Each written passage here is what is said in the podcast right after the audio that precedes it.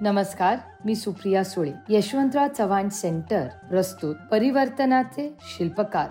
या पॉडकास्ट सिरीजमध्ये मी आपलं स्वागत करते.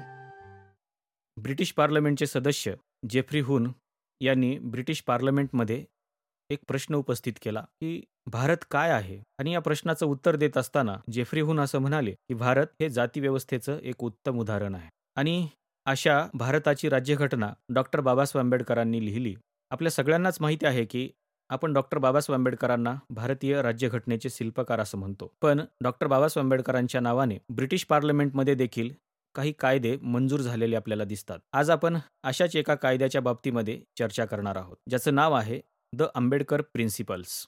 ब्रिटिश पार्लमेंटमध्ये द आंबेडकर प्रिन्सिपल्स हा कायदा दोन हजार सहामध्ये मंजूर करण्यात आला. याच्या पाठीमागे वेगवेगळी कारणं होती की महिलांच्या बाबतीमध्ये असेल किंवा दलितांच्या बाबतीमध्ये असेल किंवा शोषित वंचितांच्या बाबतीमध्ये असेल किंवा आदिवासींच्या बाबतीमध्ये असेल या सगळ्याच बाबतीमध्ये असलेला जो काही भेदभाव आहे ज्याला आपण डिस्क्रिमिनेशन असं म्हणतो हा भेदभाव पूर्णपणे संपवण्यासाठी हा कायदा दोन हजार सहामध्ये ब्रिटिश पार्लमेंटने मंजूर केला. हा मंजूर करत असताना डॉक्टर बाबासाहेब आंबेडकरांचं जे काही प्रिन्सिपल आहे किंवा डॉक्टर बाबासाहेब आंबेडकरांचे जे काही तत्वज्ञान आहे त्या तत्वज्ञानाचा आधार या कायद्यामध्ये घेण्यात आला. आपल्याला आश्चर्य वाटेल की ब्रिटिश पार्लमेंटमध्ये जे काही सदस्य आहेत त्यातले जेरमी कार्बिन या सदस्यांनी हा आंबेडकर प्रिन्सिपल्सचा कायदा सुरुवातीला ब्रिटिश पार्लमेंटमध्ये मांडला आणि या कायद्याला ब्रिटिश पार्लमेंटने मंजुरी देखील दिली.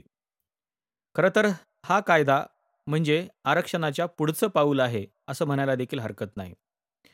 त्याचं कारण असं आहे की द आंबेडकर प्रिन्सिपल्स हे ज्या काही मल्टीनॅशनल कंपन्या आहेत त्या कंपन्यांना हे आंबेडकर प्रिन्सिपल्स लागू करण्यात आलेले आहेत. म्हणजे ज्या मल्टीनॅशनल कंपन्यामध्ये जे काही डिस्क्रिमिनेशन होतं ते डिस्क्रिमिनेशन संपवण्यासाठी या आंबेडकर प्रिन्सिपल्सचा कायदा हा मंजूर करण्यात आलेला आहे. काय म्हटलेलं आहे या कायद्यामध्ये नेमकं? किंवा या कायद्याचा उद्देश काय होता? हे जर आपण बघितलं तर आपल्या लक्षामध्ये येईल की ज्या काही आंतरराष्ट्रीय कंपन्या आहेत त्या आंतरराष्ट्रीय कंपन्यामध्ये दलित असतील किंवा महिला असतील यांना त्याच्यामध्ये या कंपन्यांनी सामावून घेण्यासाठी एक विशेष पॉलिसीला राबवली पाहिजे असं या कायद्यात म्हटलं गेलेलं आहे. आता आपण जेव्हा बघतो त्यावेळेस कुठल्याही मल्टीनॅशनल कंपन्या असतील किंवा आंतरराष्ट्रीय कंपन्या असतील या कंपन्या सहजासहजी आदिवासींना दलितांना किंवा महिलांना याच्यामध्ये सहभागी करून घेत नाहीत किंवा त्याच्यामध्ये त्यांना कुठल्याही नोकरीच्या संधी देत नाहीत. त्याची काही कारणं या कंपन्यांनी सरकारला सांगितलेली असतात. ते म्हणतात की आदिवासी समुदाय आहे किंवा दलित समुदाय आहे किंवा महिला आहेत तर यांच्यामध्ये काही गोष्टींची कमतरता असते. जसं की आपण बघितलं तर दलित आणि आदिवासींमध्ये इंग्रजीच्या शिक्षणाचं प्रमाण कमी असतं. आणि आंतरराष्ट्रीय कंपन्यांचं म्हणणं असं आहे की यांना इंग्रजी येणं आवश्यक आहे आणि म्हणून आम्ही त्यांना त्यांचा समावेश करून घेऊ शकत नाही. पण या आंबेडकर प्रिन्सिपल्समध्ये असं म्हटलं गेलंय की जर दलित समुदायामधले किंवा आदिवासी समुदायामधले कर्मचारी तुम्हाला या कंपन्यामध्ये सहभागी करून घ्यायचे असतील तर त्यांच्याकडे ज्या गोष्टींची कमतरता आहे त्याचं ट्रेनिंग तुम्हाला त्यांना द्यावं लागेल. आता उदाहरणार्थ आपण जर बघितलं तर दलित समुदायातील कर्मचारी व कार्यक्षम नवनियुक्ताकरिता दुसऱ्या कर्मचाऱ्याबरोबर त्यांना जर सर्वसमावेशक अशा स्वरूपाचे प्रशिक्षण द्याय द्यायचं असेल तर त्यांना इंग्रजी भाषेचं ज्ञान देखील देणं गरजेचं आहे. आणि म्हणून इंग्रजी भाषा येत नसलेल्या उमेदवारांना त्या भाषेचं एक सहा महिन्याचं प्रशिक्षण त्या कंपन्यांनी त्यांना द्यावं आणि मग त्यांची ट्रेनिंग कंप्लीट झाल्यानंतर पुन्हा त्यांना त्या कंपनीमध्ये समावेश करून त्यांचा समावेश करून घ्यावा. त्याचबरोबर जो काही प्रवाहाच्या बाहेरचा समुदाय आहे जो आतापर्यंत प्रवाहामध्येच आलेला नाही त्यांना देखील आपल्या आंतरराष्ट्रीय कंपन्यामध्ये सहभागी करून घेण्यासाठी त्यांनी काही तरतुदी केलेल्या आहेत. ते म्हणतायत की प्रवाहाबाहेर असलेल्या लोकांना तुम्हाला याच्यामध्ये सामावून घ्यावं लागेल आणि त्यांना या राष्ट्राच्या प्रवाहामध्ये आणावं लागेल. आणखी एक महत्वाची तरतूद त्यांनी याच्यामध्ये केलेली आहे. ती म्हणजे जे काही कंपन्या आहेत किंवा आंतरराष्ट्रीय कंपन्या आहेत त्यांना जो काही कच्चा माल लागतो तो कच्चा माल ते कुठल्या तरी एखाद्या कॉन्ट्रॅक्टरकडून विकत घेत असतात. या कायद्यामध्ये असं नमूद करण्यात आलेलं आहे की जर एखाद्या कंपन्यांना कच्चा माल लागत असेल तर तो कच्चा माल हा त्या आदिवासी समुदायाकडून किंवा त्या दलित समुदायाकडून त्यांनी घेतला पाहिजे.